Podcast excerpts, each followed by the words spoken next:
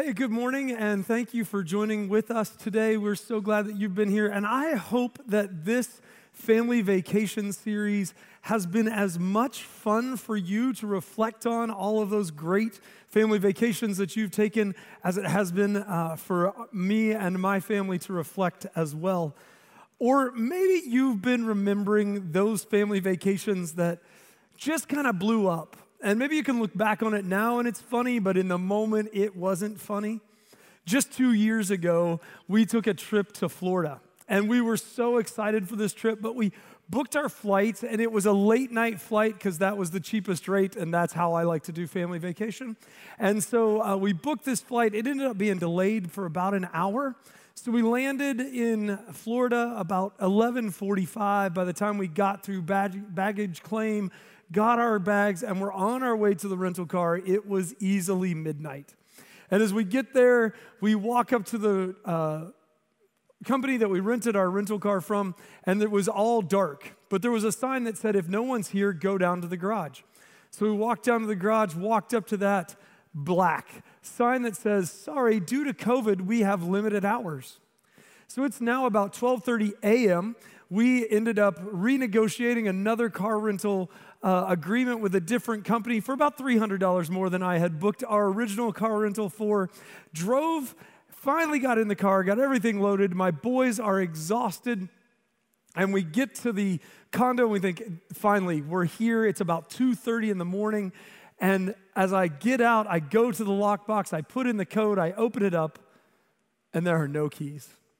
Now, I don't know if, how you respond to things like this, but my mind at 2:30 a.m. is like pure mush. So I started calling the people whose condo we were staying at. Now they lived out of state and hours away. I'm not sure what I thought they could do for me at 2:30. But I called them probably 35 times until I finally got an answer.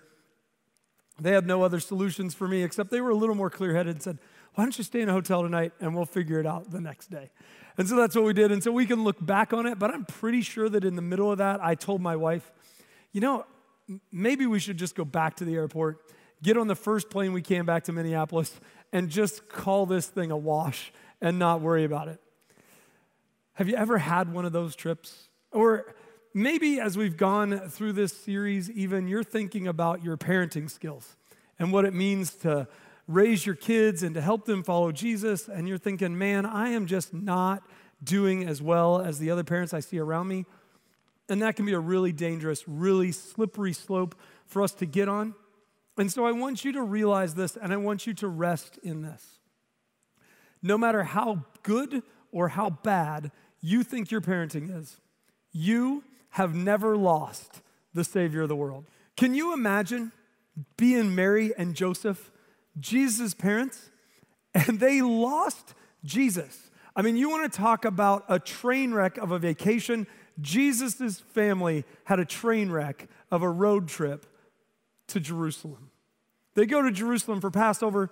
Everything goes great there. They have a great time. They enjoy their time. They celebrate Passover. And on the way home, Mary looks at Joseph and says, Hey, Joseph, have you seen Jesus lately?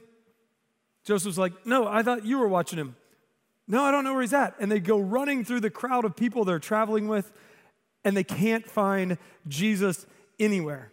Now, I kind of can identify with Mary and Joseph in this situation just a little bit. Our youngest son, Ethan, has the spiritual gift of being the loudest child I've ever met at sometimes and the most sneaky, quiet child I've ever met.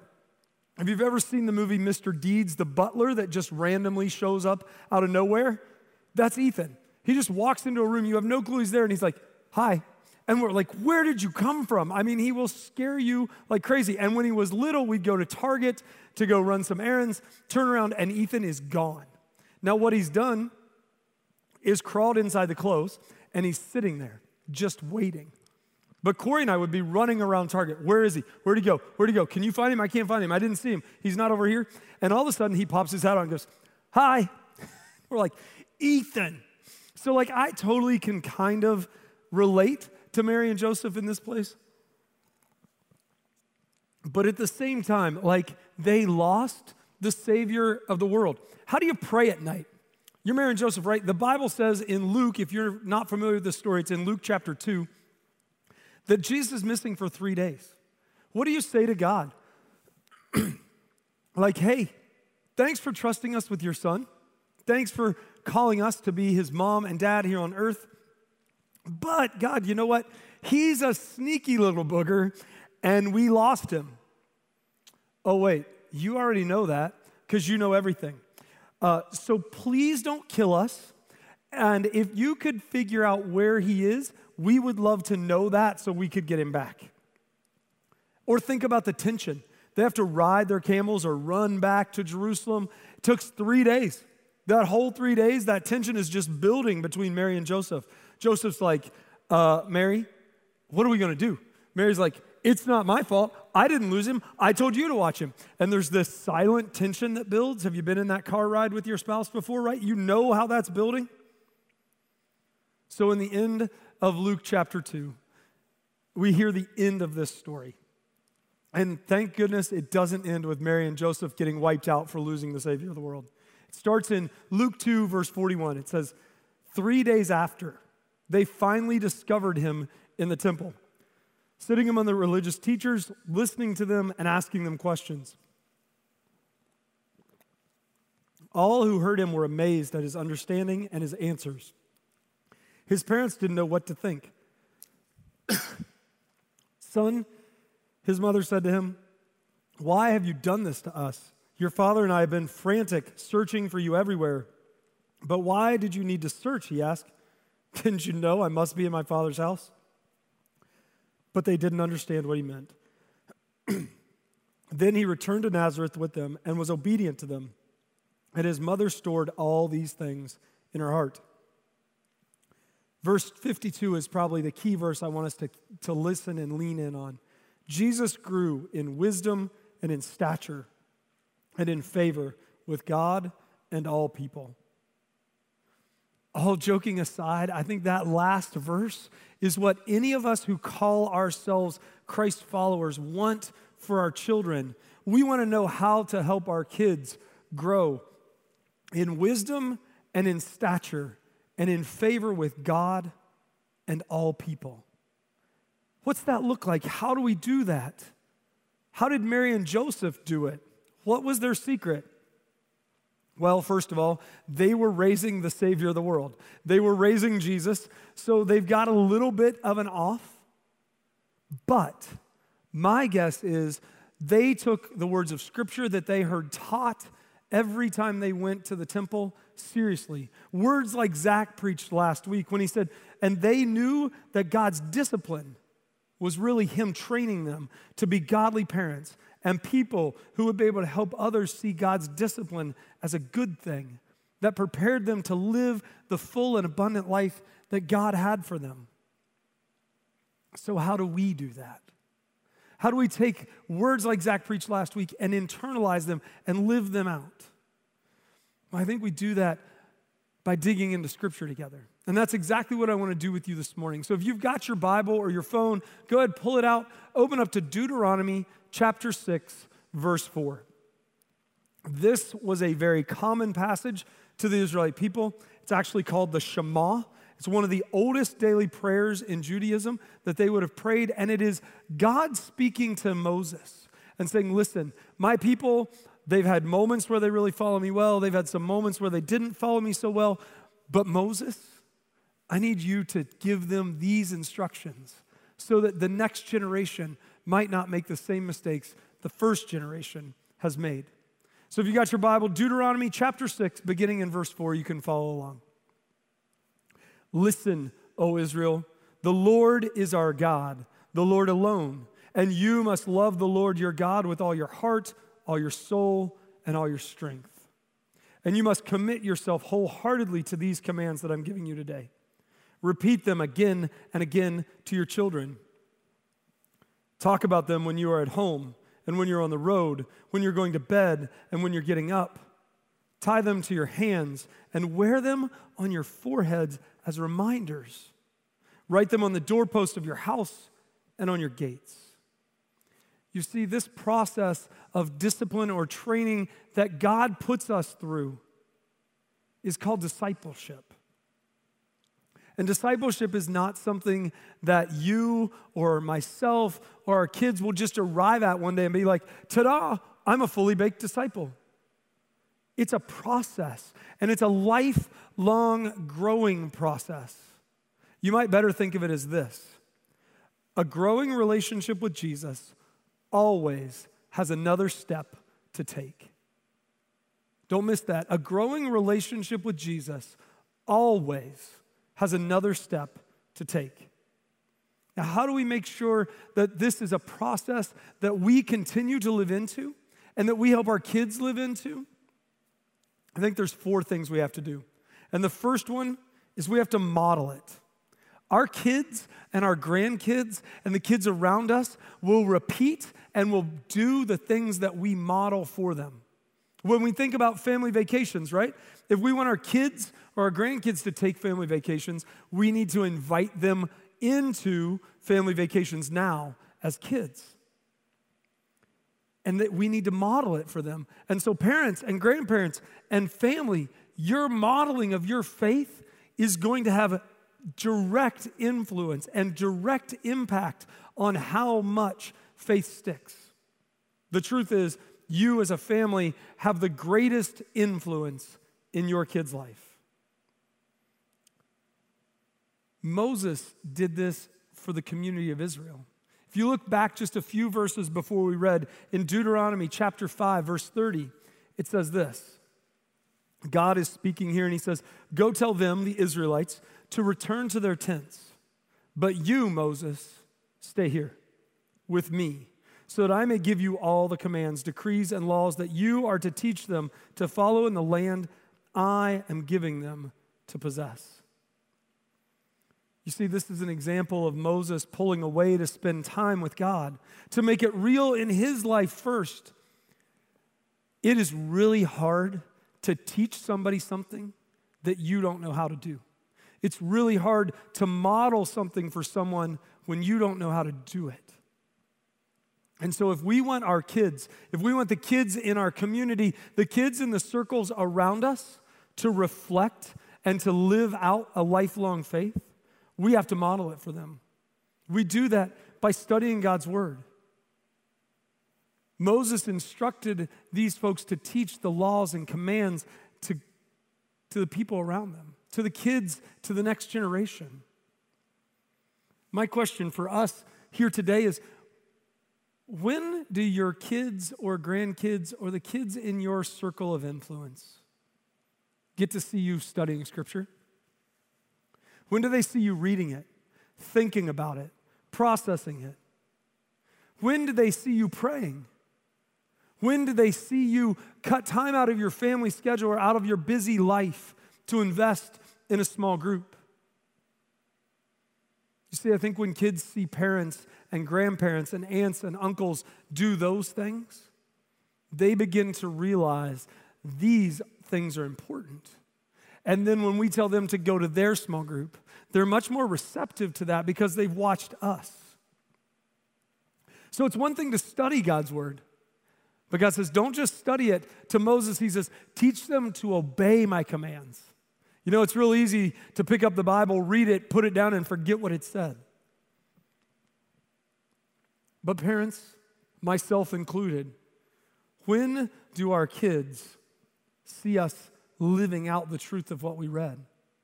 How do they see us interact with the people in our neighborhood? How do we model for them what it looks like to receive the love of God that is freely given to each and every one of us? and then to love our neighbor. Are they witnessing that? Or are they witnessing uh, two different things where we say one thing and we go and do exactly the opposite? One commentator said, How the next generation is doing with God says a lot about how we are doing with God. So, how are you doing? How are you doing at modeling discipleship, at modeling your faith for those kids in that next generation who are all around you. The second thing I, have, we do, I think we have to do, if, if discipleship is a growing relationship with Jesus, we have to share stories. Stories are what both begin a connection and keep us connected to our family, to our friends, to the church. By knowing someone's story, we know where they came from, what they do, and who they might know, who we might know in common. And a relationship is formed with a stranger. Stories are foundational to our ability to develop a relationship. And Jesus knew that, and God knew that as he designed us together. If you read just a few verses after where we stopped in Deuteronomy 6:20, God Moses speaking for God to the Israelites still says, "In the future, your children will ask you what is the meaning of these laws, decrees, and regulations that the Lord our God has commanded us to obey." Then you must tell them the story. Tell them about how God showed up, how we were slaves in Egypt and we were oppressed. Tell them about the plagues that God sent so that Pharaoh would send us free, set us free. Tell them about the time we walked across the Red Sea and the water was piled up on both sides and the land was dry. Tell them about the manna that fell from the sky, the bread that God provided every morning. Tell them about how when we whined that all we had to eat was bread, God brought in quail. Tell them about the time we were thirsty and there was no water, and Moses took his staff and hit the rock, and water came forth out of the rock. We have to share the stories.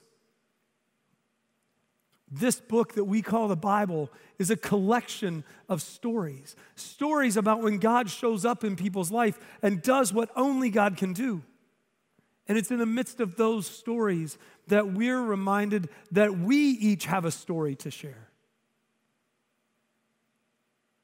Jesus showed that example too. He often talked about faith in the language of stories. He would say things like, The kingdom of God is like this. Let me use a story to illustrate. Maybe one of the clearest pictures we see of Jesus using stories comes in Matthew chapter 11, verses 2 through 6. John the Baptist, who had gone before Jesus, is in prison. He's heard what Jesus is doing, and John sends his disciples out to find Jesus and to see if he really is who he claims to be. And so Jesus sends them back to John, but he says this in Matthew chapter 11 Go back and tell John the Baptist these stories of what you've seen. The blind can see, the cripple can walk, people with skin disease are healed, the people who couldn't hear can now hear, people who have died are alive again. And the good news is being proclaimed to the poor. He doesn't say, hey, go back and tell John that I have brown hair, that I have brown eyes, that I'm five foot ten. Don't go tell him all the facts about me. He knows those things. Tell him the story. And each and every one of us, no matter how young or how old you are, have a story to tell about how God has been at work in your life. And those stories, no matter how significant or insignificant they may feel, have the power to influence somebody else's faith. If a growing relationship with Jesus always has another step to take, we have to model it.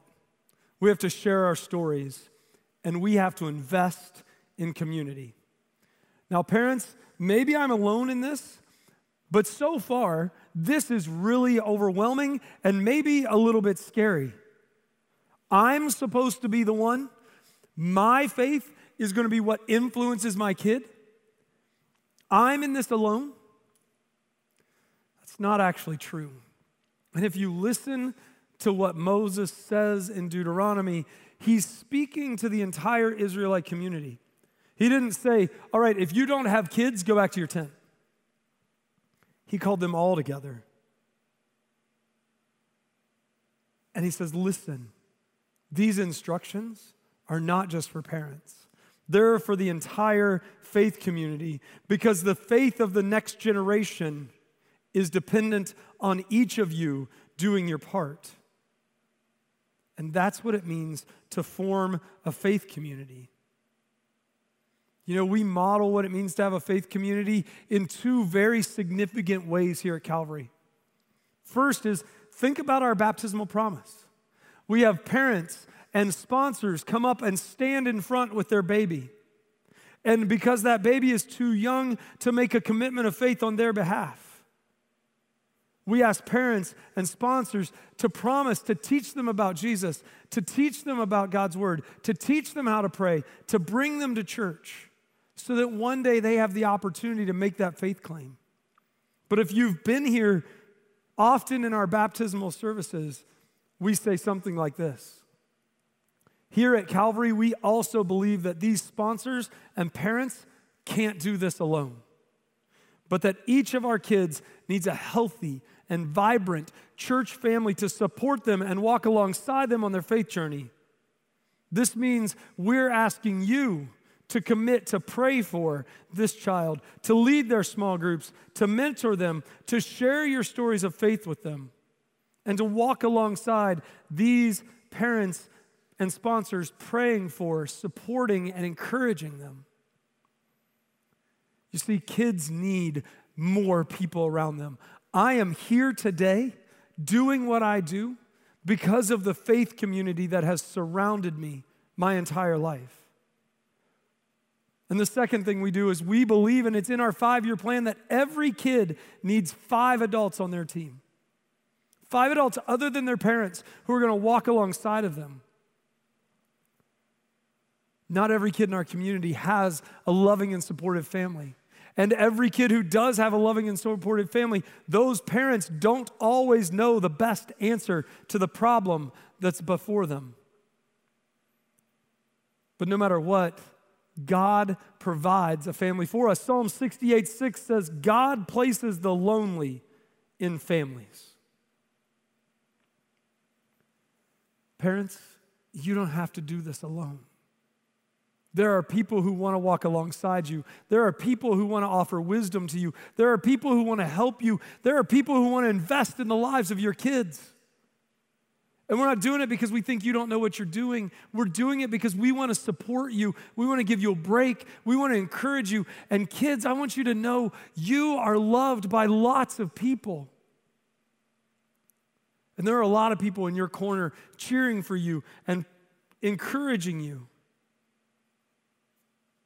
Our vision is that every kid has a faith family to tell them the story to remember together the faithfulness that God has provided, what God has done, and what God will do, and what God is currently doing.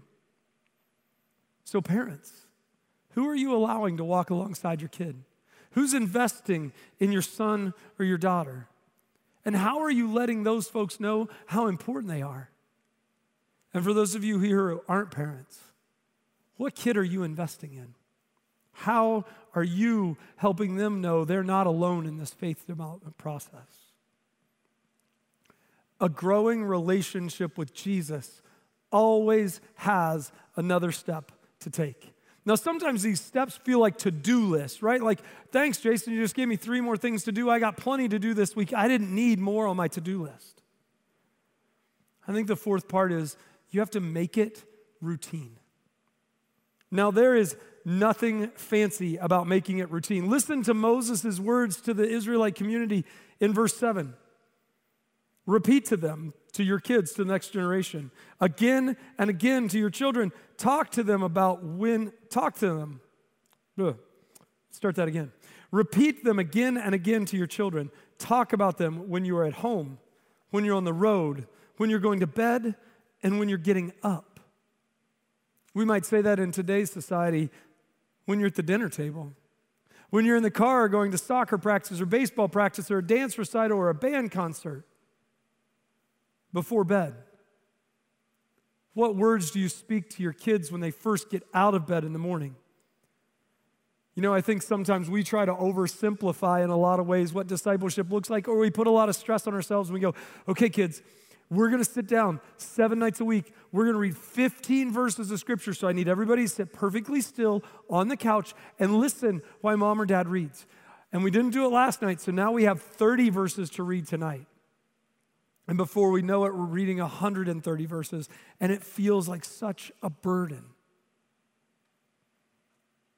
What if it's about building routine in our lives that allow us to engage in the faith development of our kids? For us, one of the best times I have with my oldest son is after school every day. I pick him up five days a week from school. And he could probably tell you that when I get in the car, my dad's gonna ask me three questions What went well today? Or what was the best part? What was the worst part? And is there anything else I need to know? And you know what? Most days those conversations go like, we had pizza for lunch and it was great, or we got to play soccer at gym and I loved it, and math was hard. But every once in a while, we get to have a deeper conversation. So the other day I said, Hey, what was the best part of school? And he started telling me about it. And he says, Dad, you know, in science class, we're learning about evolution. And he said, Why don't you believe in evolution, Dad? It's a fact. Now, before I get too far into this, there are faithful Christians on both sides of this argument, and I'm not trying to argue about whether there's micro or macro evolution or any of those kind of things. What I want you to see is I had an opportunity right there in front of me in my daily routine to engage my kid in a faith conversation. I could just yell at him and tell him I thought evolution was nuts, or I could tell him, that You don't even know what I believe. That's, that's not even what I believe. What I chose to ask him was this Josiah, if evolution is fact, can you prove it scientifically? Right? Can you recreate the process in a science, in a science lab? Because that's how you prove fact in science. And I looked at him and I said, You know, I'd have a hard time telling you that creationism is fact because I can't recreate it. Where are you as parents, as grandparents, as mentors, as kids who are, as adults who are investing in the life of kids? Where are you creating routine that allows you to invest in their life? That allows you space to have conversations, that makes them feel safe coming and asking you questions. Church, if we want to be a church that has families, and helps families raise kids who look and act like Jesus. If we want to raise kids who, like Jesus, grow in wisdom and stature and in favor with God and man, we have to take very seriously our growing relationship with Jesus and realize we always have another step to take. So, what step will you take this week? When it comes to modeling faith, telling stories, investing in community, making it a routine, what baby step can you take this week? Maybe what you really need to do is take a look at your routines you're already in and start to identify places where you can make space. Maybe your baby step this week will be downloading the YouVersion Bible app on your phone and allowing them to provide you a daily Bible verse that you read every morning as you wake up. Maybe your baby step will be choosing to join a small group where you can meet other adults who will invest in you and your kid's life, who will help you model faith for them. How the next generation is doing with God says a lot about how we're doing. What are we going to do this week for the sake of the next generation? Will you pray with me? Dear Heavenly Father, God, we thank you for this instruction from Moses. We thank you that it can be so practical. And God, I pray for the families who are here today. I pray for the kids who are here today. God, give these parents wisdom wisdom to know how to handle the situations that are being thrown at them, situations that change daily, and responses that need to change what feels like daily. God, be with these kids. Help them see that you are a God who loves them, who wants to walk with them, who's not going to abandon them. God, I pray that you'd bring friends and teachers and coaches and mentors into their lives so that each one of these kids would know there's a huge team of adults around them who love them and who want to invest in them, who care about them and want them to know how much Jesus loves them.